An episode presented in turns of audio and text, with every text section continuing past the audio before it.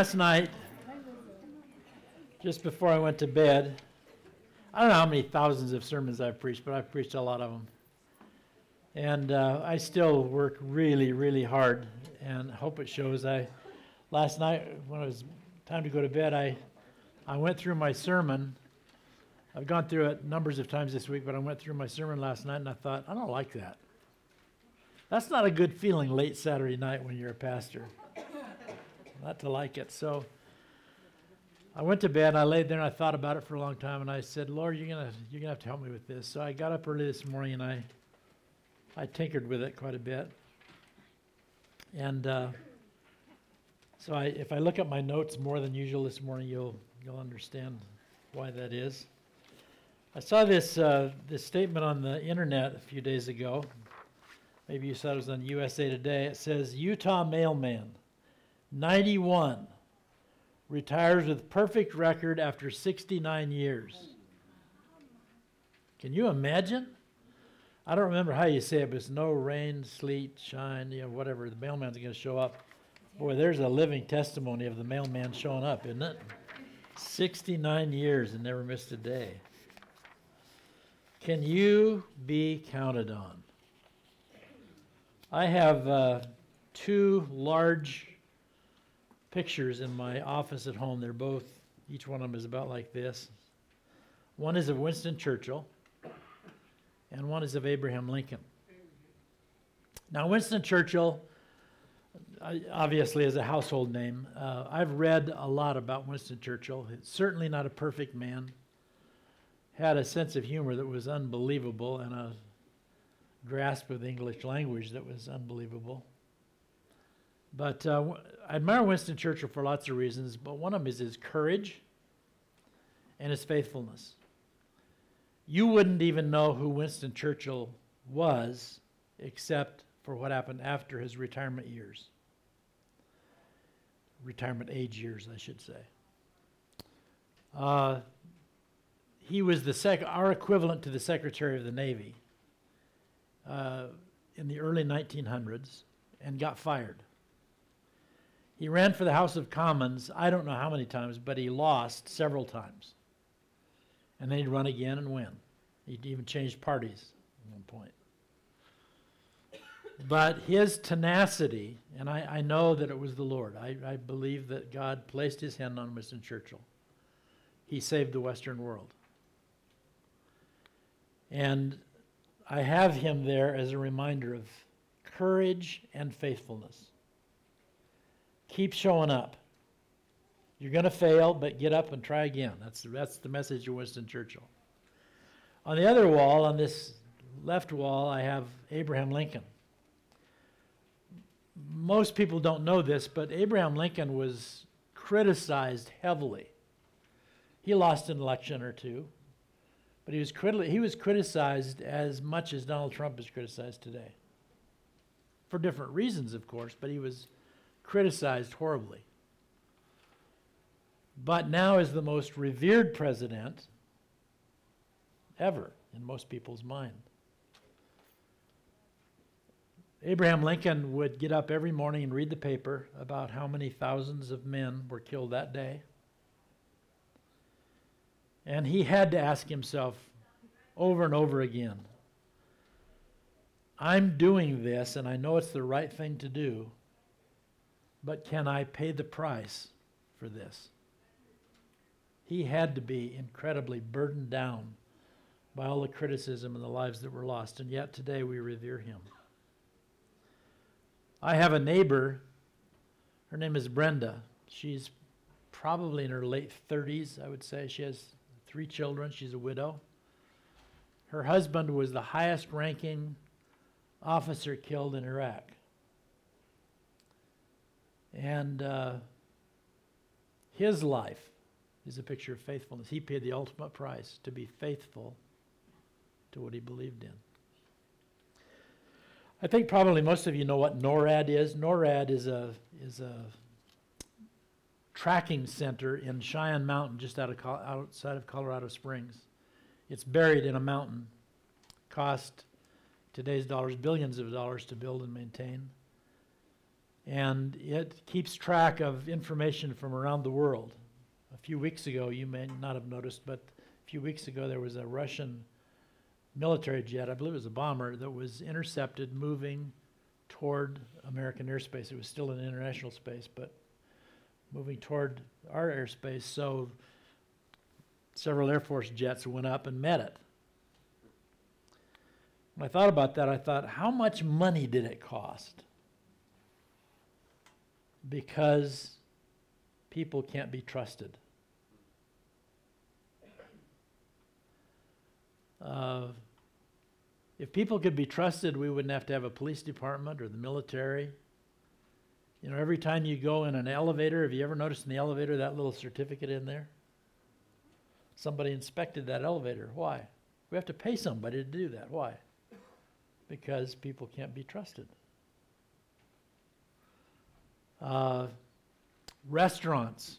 You go in a restaurant, they've all got an A or a B. You don't want to go in those usually, but they've got a certificate there. Why? Because somebody had to inspect that restaurant to make sure that they were up to standards. How much time and effort and money could be saved if people could be trusted to keep their word? So, notice on your outline, if you would, there, please, if we live by the Spirit and are led by the Spirit and keep in step with the Spirit, we will be faithful just as God is faithful. So, if God is faithful and we are abiding in Him, then that makes sense that we would be faithful as well. We're receiving life from Him. Let me give you some synonyms for faithfulness so it's really clear constant, steadfast, resolute, unswerving, reliable, trustworthy, dependable, stable. Faithfulness. The word that is translated in the English Bible, amen, is in the Greek and the Hebrew and in Arabic all the same word. It's the only word that is. They pronounce it amen, we pronounce it amen. And it means truly. So Jesus, remember, Jesus would say, Truly, truly, I say unto you. In other words, this word has to do with being reliable. You can count on this, it's reliable. Truly, truly, I say unto you. So faithfulness leads to the fact that you can have complete trust or confidence in someone or in something. Faithfulness is a good thing. Sporadic faithfulness is not a good thing. You're faithful now, but then you're not faithful and you're faithful again. Sporadic faithfulness isn't faithfulness at all. You can't be counted on. So I kind of laugh about myself a little bit. Uh, I, don't think this is for everyone, but it was for me. I my goal, I didn't quite make my goal, and I and I think I was right in resigning when I did. But I, my goal many many years ago was that I would pastor Faith Chapel for 40 years. Well, I made it 36. And, and uh, the average for pastor in America today is about two and a half years. And uh, so I, I always tell people, they say, You've pastored that, how long? And I say, Yeah, I've been, been here a long time. I said, If I just move offices every couple of years, I'm okay. Just change, move my office furniture around or and move into a different office. D- did just a couple of weeks ago. So, faithfulness. Are you a faithful person? Can you be counted on? What if I was managing a grocery store and an employee showed up late? How many times do you suppose that that would be tolerated? Or if you thought, well, I don't know if they're going to show up today or not, how long would you tolerate that? See, faithfulness affects a lot of things in our life. So let's talk about this logically. First of all, you can count on God, He is faithful. And I'm so glad. Notice these verses about his faithfulness. Deuteronomy 7 9. Know therefore that the Lord your God, he is the faithful God, keeping his covenant to love to a thousand generations of those who love him and keep his commandments. Psalm 33 4. For the word of the Lord is right and true. He is faithful in all he does. Psalm 86 15. But, but you, Lord, are a compassionate and gracious God, slow to anger, abounding in love and faithfulness. He's faithful. Psalm 136, which I've referred to several times, there has 26 verses, and 26 times it says in those 26 verses, His love endures forever. God is faithful. Now, in Genesis chapter 12, it's in page 8 in the Bible under, underneath your chair. If you have your own Bible, turn to Genesis 12. We all know Abraham, the father of the faith. When he was called Abram, before the Lord changed his name, And in Genesis chapter 12, it records an instruction and a promise that the Lord gave to him. Genesis 12, beginning in verse 1. The Lord had said, talking formally, had said to Abram, Leave your country, your people, and your father's household, and go to the land I will show you. So he's living in what is current, present day Iraq. And God says, I want you to go. He says, Well, where am I going? He says, I'll tell you when you get there. How'd you like to take that on? That's, what, that's literally what happened. So this is the promise I will make you into a great nation. This is one man. I will make you into a great nation, and I will bless you. I will make your name great, and you will be a blessing. I will bless those who bless you, and whoever curses you, I will curse. And all the peoples on earth will be blessed through you. Now, we know if you, it's a d- different topic, but if you follow through the scriptures, we are descendants of Abraham in the faith. So, what would the world be like if there were not any followers of Christ in the world? We're salt, we're light.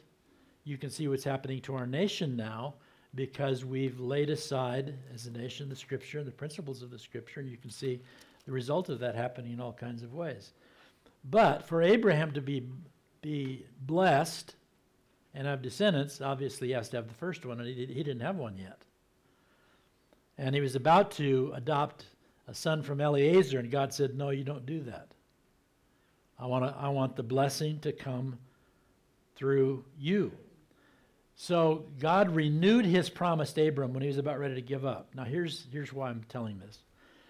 In in the Old Testament culture, the way that they would seal a, a covenant, sign a contract, if you will, was they would take an animal and they would cut it in half. And they'd put half of the animal here and half of the animal here. And the person who is signing the covenant, the idea is blood has been shed. And may that happen to me if I fail to fulfill the covenant. And they would walk a figure eight through those, through those halves. And that would be the signing of the covenant. So, uh, God is, in, in, Genesis 15, if you go back and read it later, God is swearing by himself. Uh, Abram saw this, saw this torch that went through the pieces of the meat. And it was God signing the covenant with Abram. May this happen to me if I don't fulfill my promise, the signing of the covenant. The cross is another sign of the covenant. When you look at the cross, do you you can't wonder, does God love me? Did he did Jesus do what he said he would do? Remember in the garden he said he said, "Father, if there's any way any other way we can do this, please let's do it." And then he said, "Not my will, but yours be done." And he went to the cross for you. It's the signing, the sealing of a covenant, a promise. You can count on him, he's faithful. So look at it this way. Notice on your outline, think of God's faithfulness in two ways. First of all, he's devoted. Now, when now if I would say that that uh, Jim is devoted to his wife, then that would that has a sense of of uh, a heart issue to it. It's not just a cold, calculated contract, but there's some there's devotion, there's love that's with that. So he is devoted. That communicates affection and allegiance. Secondly, he is diligent. That communicates that he is constant, steadfast, resolute, unswerving, reliable, trustworthy, dependable, and stable. So that's the faithfulness. But there's a devotional aspect, a, a heart aspect to this that I want you to see. So let's look at the ways that God is faithful. First of all, God is faithful to his promises. I went to a funeral yesterday, and uh, it was Ben's mother's memorial service. Uh, she passed away last week. And I was sitting about a third of the way back on one side, and while, the, while Pastor Jeremy was talking, this woman who was sitting in front of me, he was talking about heaven, talking about where Mary was, and this woman who was sitting in front of me, she was sitting there going like this. And I just watched her, she just kept going like this. She said, Yes, I know that. He said, The reason we can be joyful today we, we're going to miss Mary, but the reason we can be joyful is because we know where she is. Why do we know that? Because Jesus said, I'm going to prepare a place for you, and I'll take you to be with me. He's faithful. Psalm 145:13 says, "Your kingdom is an everlasting kingdom, and your dominion endures through all generations." The Lord is what? Trustworthy in all his promises and faithful in all that he does. G. Campbell Morgan, one of my book mentors, said, I believe the promises of God, enough in the promises of God that I venture an eternity on them. We're staking our eternal life on the faithfulness of God. Secondly, God is faithful to forgive. What if those many, many years ago, when I was a young guy in 1970, and I knelt down my, by my bed and I said, Lord, I realize that I have sinned against you, I've sinned against people. Would you please forgive me? There wasn't a, there wasn't a, a smidgen of a doubt in my mind that that moment God forgave me. What if I, what if I think, well, well, Lord, will you?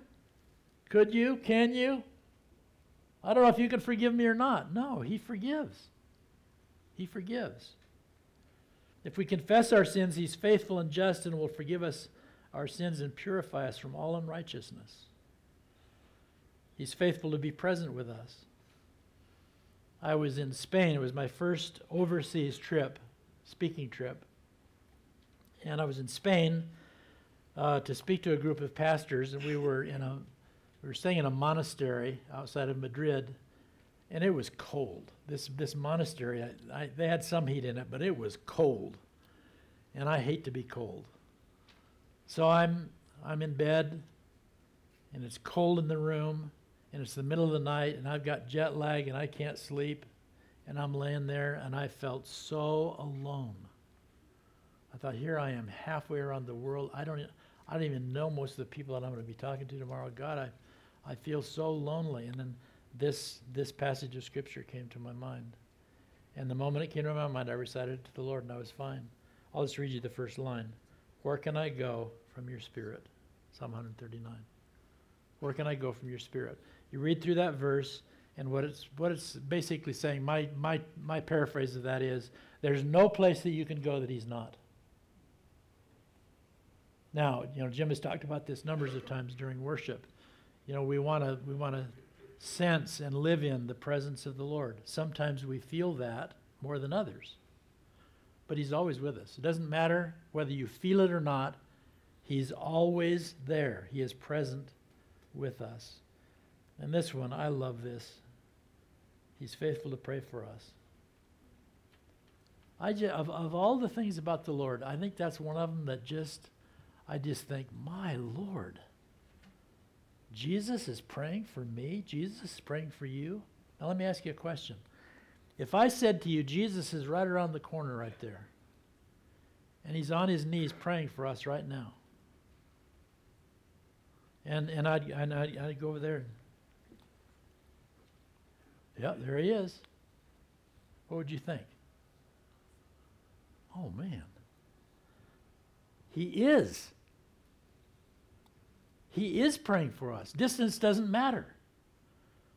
Another mentor of mine from books is, is Robert McCheyne. He said, If I could hear Christ praying for me in the next room, I would not fear a million enemies, yet distance makes no difference. He is praying for me. Three times in the scripture it talks about that. That's that is so unbelievably wonder, wonderful to me. And then he's faithful in his love toward us. I, I think I know why we question the love of God sometimes. It's because of our definition of love. Someone will say to us, I did love you, but now I love someone else, which means I don't love you anymore. That's not the love that the Bible talks about. I don't feel the same way about you that I used to. That's not the kind of love the Bible's talking about. You did something to me that was really wrong, and I can't forgive you. That's not the love that the Bible talks about. I used to love you, but now I love someone else. I love this passage. Who shall separate us from the love of Christ? Shall trouble or hardship or persecution or famine or nakedness or danger or sword? No. In all these things, we are more than conquerors through him who loved us. For I am convinced that neither death, nor life, neither angels, nor demons, neither the present, nor the future, nor any powers, neither height, nor depth, nor anything else in all creation will be able to separate us from the love of God that is in Christ Jesus our Lord. Nothing. You just need to grab a hold of that. Nothing can separate you from the love of God. He loves you. His love isn't conditional like ours is. So it makes sense if God is faithful and I am living in the Spirit, being led by the Spirit, keeping in step with the Spirit, if I am abiding in Christ, and that's a big if, if I'm connected to Him, receiving life from Him, then if He is faithful, then I will be faithful too. Just like you plant an apple tree, you're going to get apples, not oranges. You're going to be faithful if you're locked into Him. If you're not faithful, then there's something missing in your relationship. You're not connected. And sometimes that varies, doesn't it? You're not, you're not paying attention. He didn't move, but we move. And we can tell by how much we're producing the fruit of the Spirit, is one of the ways. So, secondly, can God count on you? You can count on God. Can God count on you? I Arnie's not in here this service, but you all know Arnie, don't you? Uh, one, of, one of my joys in coming here is Arnie. Gosh, I love that guy. He he uh, he helps in all kinds of ways around here that you guys never see, I'm sure, but I see it. And uh, sometimes I'll say, Arnie, and he'll say, Yes. I'll say, Would you? And while I'm saying, Would you, he's he's going like this. he's ready to go. He can be counted on. Can you be counted on? Now, it would probably be wise not to answer that too quickly. If I write another book, I think it might be about Peter. Uh, gosh, he's, he, he is such a picture of our lives. The disciples are all gathered together. Jesus says, just before he, he's arrested, he says, Well, he says, You guys are going to all desert me. And Peter's like, What? Lord, I, I would never I would never desert you. I can't speak for everybody else here, but I, I would I would go I would die for you. I would never desert you. And Jesus said, Before morning you will. The way he said it was, before the rooster crows, you you'll deny me three times. No way. Well, Jesus is arrested. Now their paradigm about Jesus changes completely because they thought he was going to take over and, and take a take a throne and kick all the all the Italians out. And and now he's arrested. This can't be the, the Messiah, so they all ran. They all fled. Now Peter didn't run quite as far as everybody else did. When they arrested Jesus, they're leading him to Caiaphas, the high priest's house. And the scripture, I love what this says. It describes it so carefully. In one of the Gospels, it says, Peter followed at a distance. I'll never forsake you. I'll never leave. He followed at a distance. He distanced himself from Jesus. So now Jesus is inside being interrogated by the high priest. They're hitting with their fists, they're slapping him, they're whipping him, they're mocking him. And Peter's outside warming himself by the fire, watching everything that's going on. And three different times, someone came to him and said, I, I know you. You were, you were with that Jesus guy. Or I recognize your accent, your accent. You were with that Jesus guy. I don't know what you're talking about. I don't know him. And one of the Gospels says that Jesus looked at him when he said it the third time. He looked at him. And Peter went outside and wept bitterly.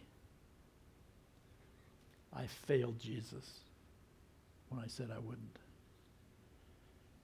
And of course, his restoration is so wonderful. God's faithfulness is a key aspect of his character that he seeks to reproduce in his children. If he can be counted on, we should be able to be counted on. Now, I don't know how good this is, but this is, this is the best I got for today. So here, here we go. I fill my car with gas at the holiday station on Shiloh and Grand Avenue. I know where the air hose is. I've used it. I pull my pickup out on the south side of that service station. I put the air hose in my in my t- valve in my tire and it fills my tire up with air. I know where the water hose is. I haven't used it, but I know where it is, and I know if I go over there and turn on the spigot, what'll come out? Water.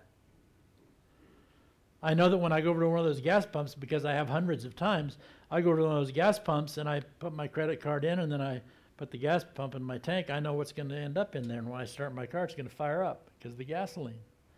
I know not to grab the green one and put it in there. That would be a serious mistake.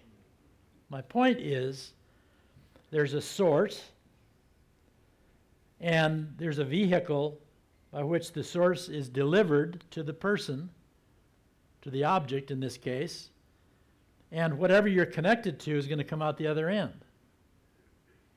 Case of gasoline or air, in the case of the Lord, if you're connected to Jesus, if you're living by the Spirit, and the Spirit of Christ dwells in you, lives in you, lives in you, and you are keeping in step with the Spirit, then the same thing is going to come out of you that went in, and that is the Spirit.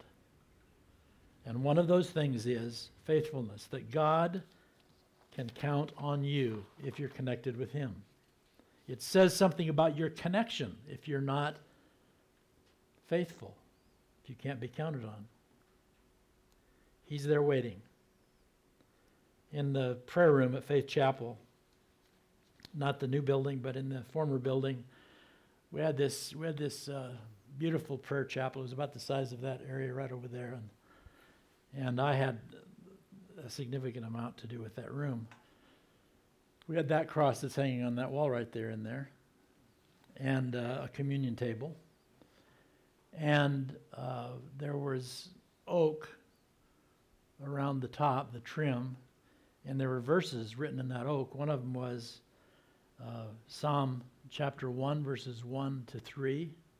Blessed is the man who does not walk in the counsel of the wicked, nor stand in the path of sinners, nor sit in the, sit seat of scoffers.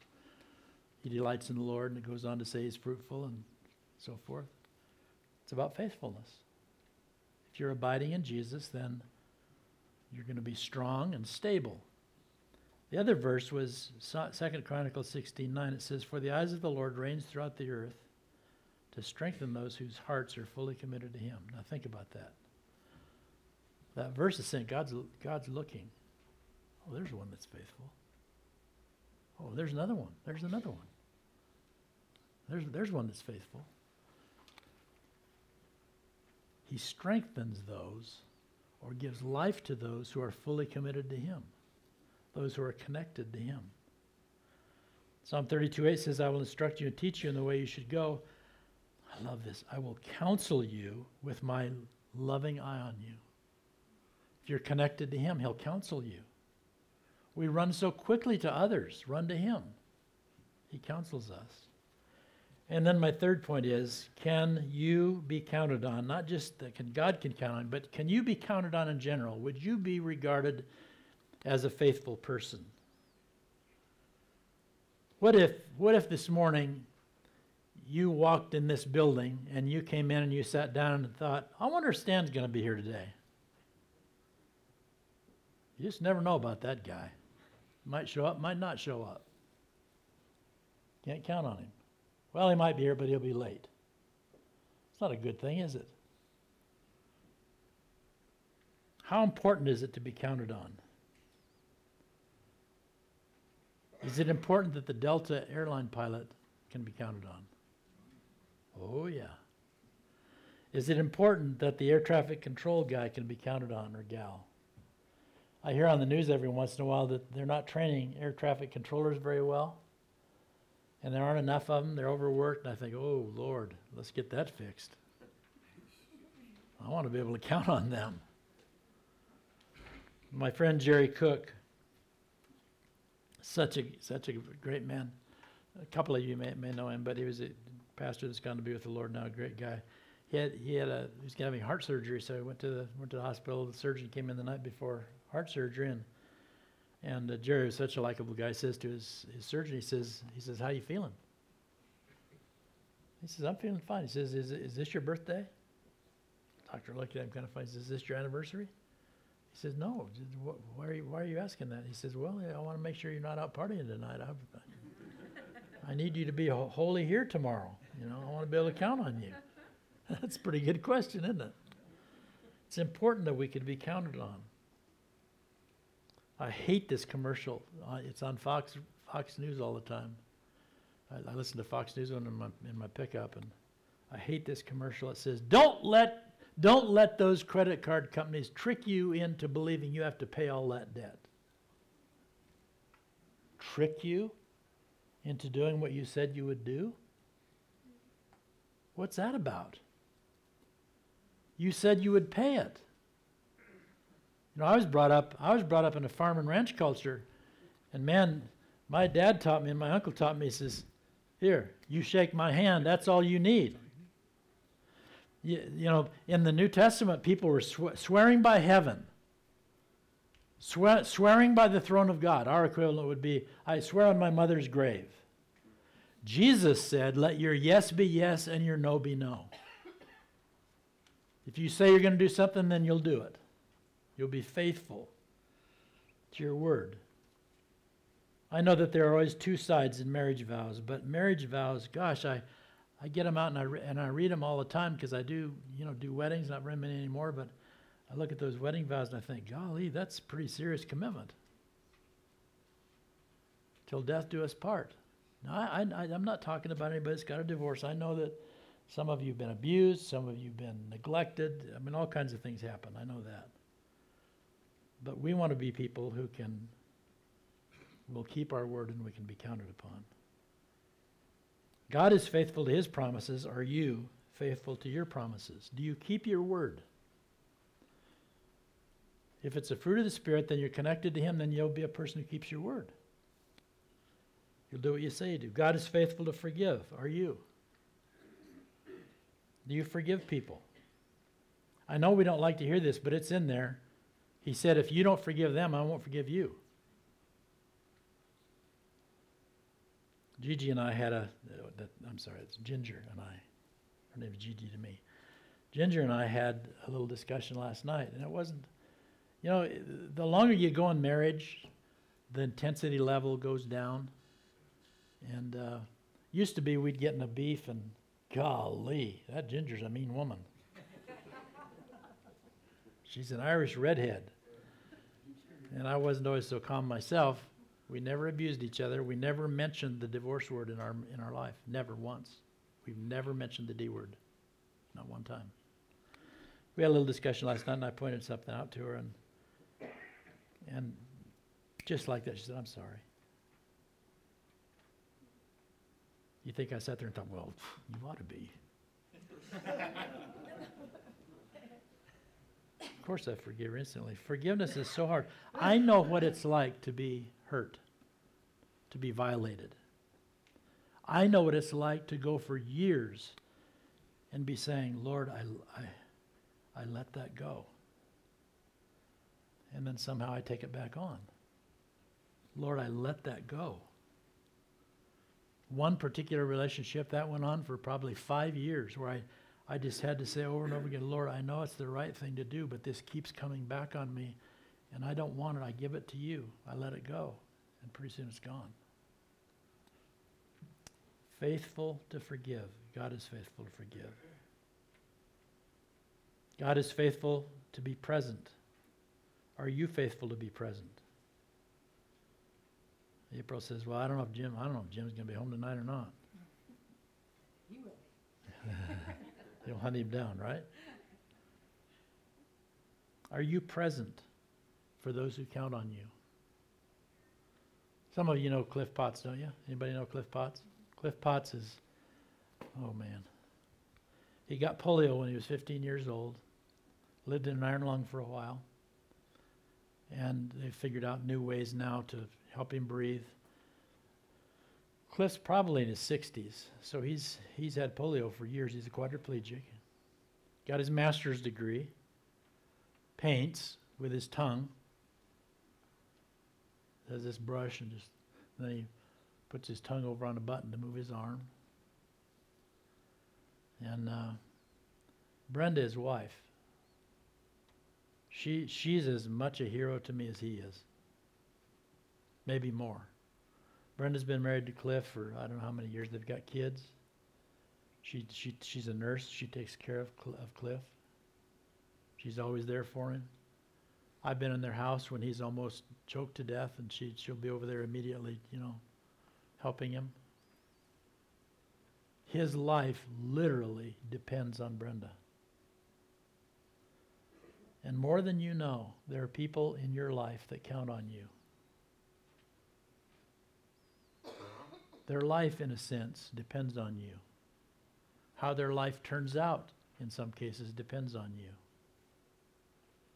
I've watched the devastation. One of my own, one of my own kids went through a divorce just a few years ago, and I watched the devastation that came as a result of that. I tried to warn him about this. Oh, she'll be okay. Kids will be fine. Mm-mm. They're fine now, but their life was changed by his decision. Can you be counted on to be present for the people who need you? God is faithful to pray. Are you? Every Sunday morning when I leave the house, I always walk in Ginger's little room where she's doing her devotions, and I say, I give her a kiss goodbye, and then I say, Gigi, pray for me. And she'll say, I already have, or I will, or I, I was right when you came in the room. I can count on that. God is faithful to love. Are you faithful to love? Not in the kind of love I described a few minutes ago, like, all I did love you, but now I love somebody else. But once you commit yourself to someone, love marriage, for example, it's, it's, it's a lasting love. I, one of my best friends' wife uh, betrayed him in marriage. She gave her affection literally to another person, committed adultery. And it was a horrendous, horrendous experience for him and for, for his kids, for their kids. And I believe it was two and a half years after that happened. Uh, they'd spent a lot of time working on their marriage. She'd repented. He had every reason in the world to divorce her. Biblically, no one would have indi- indicted him if they said, you, you, can, you can get a divorce, because it says marital unfaithfulness. But two and a half years after that happened, he, he bought a ring, a new ring at the jewelry store, and knelt down to his wife that he'd been married to for years. And he asked her to marry him again after she'd been unfaithful. That's the kind of love that God's talking about. That we can be counted on. My kids, I was I was brought up in a generation. It wasn't. I don't blame my parents for this. They did. They just didn't ever tell me they loved me. They just, that, they just didn't do that. My dad. It wouldn't have occurred to him to tell me he loved me. Boy, of course I love you. He knows it. Every time I see my kids or my grandkids or my great grandkids, I love you. Every time. When I see them and then when I, I love you. I don't want them to ever, ever, ever, ever question for one minute my love for them. I went in the Social Security office a few days ago. Nobody works at Social Security, do you? I went in the Social Security office the other day. I lost my Social Security card, so I went in the courthouse. And and this guy, when I was walking in the door, this guy across the street said, "Don't go in that evil building." I said, "I wish I didn't have to, but I do." So I walked in the federal courthouse, and you know they've got like the airport screening there when you come in. So I had to empty my pants. I've been through that routine a million times. Empty all my pockets out, and I said, "Do I have to take my watch off? You know, do I have to?" I even took the lifesavers out of my back pocket because they got metal and you know, wrapped in some kind of a metal. And so I said, "Do I have to take off my boots?" And I had, had on some boots for the snow, and he looked at him. He says, "Yeah, I think so. You better take those off." By this time, I was just irritated. I'm going up to get my Social Security card. So I sat down and I undid my boots. And while I'm undoing my boots, this guy's really a nice guy. I said, I, finally, I said, him, I said, wouldn't it be nice if, if everybody was trustworthy? He said, yeah, but I wouldn't have a job. That's kind of my point. What if everybody was trustworthy? So here's what I want you to do with me in conclusion this morning. I want you to think. I don't know how your gas gauge works, whether it's a needle or or it's digital, whatever it is. Think of a think of a gas gauge that's like this, and here's full and here's empty. How are you doing in terms of the fullness of the Spirit? How's your gas gauge? I'll tell you how you can tell. One of the ways you can tell is love, joy, peace, patience, kindness, gentleness, goodness, faithfulness, and self control.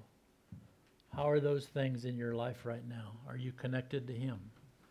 And all of us, every one of us, sometimes it gets start, it starts getting down here, and I'm getting a little better when it gets down to about halfway. I start paying attention.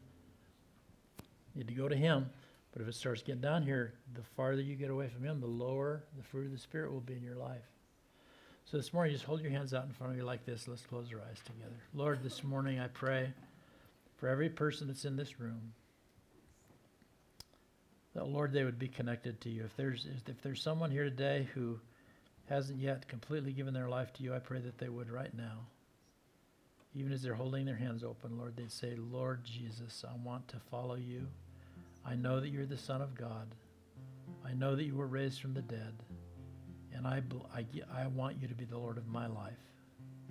That they would do that right now. Lord, those of us who've walked with you a long time, fill us. We don't want to just walk out the room today and then come back next week empty again. We want to walk with you every day, living in the Spirit, depending on you, counting on you. And we know that that will show in our life. So if there's some indication in our life today that we're getting low, then Lord, point that out to us so we can lock ourselves into you again. In Jesus' name we pray.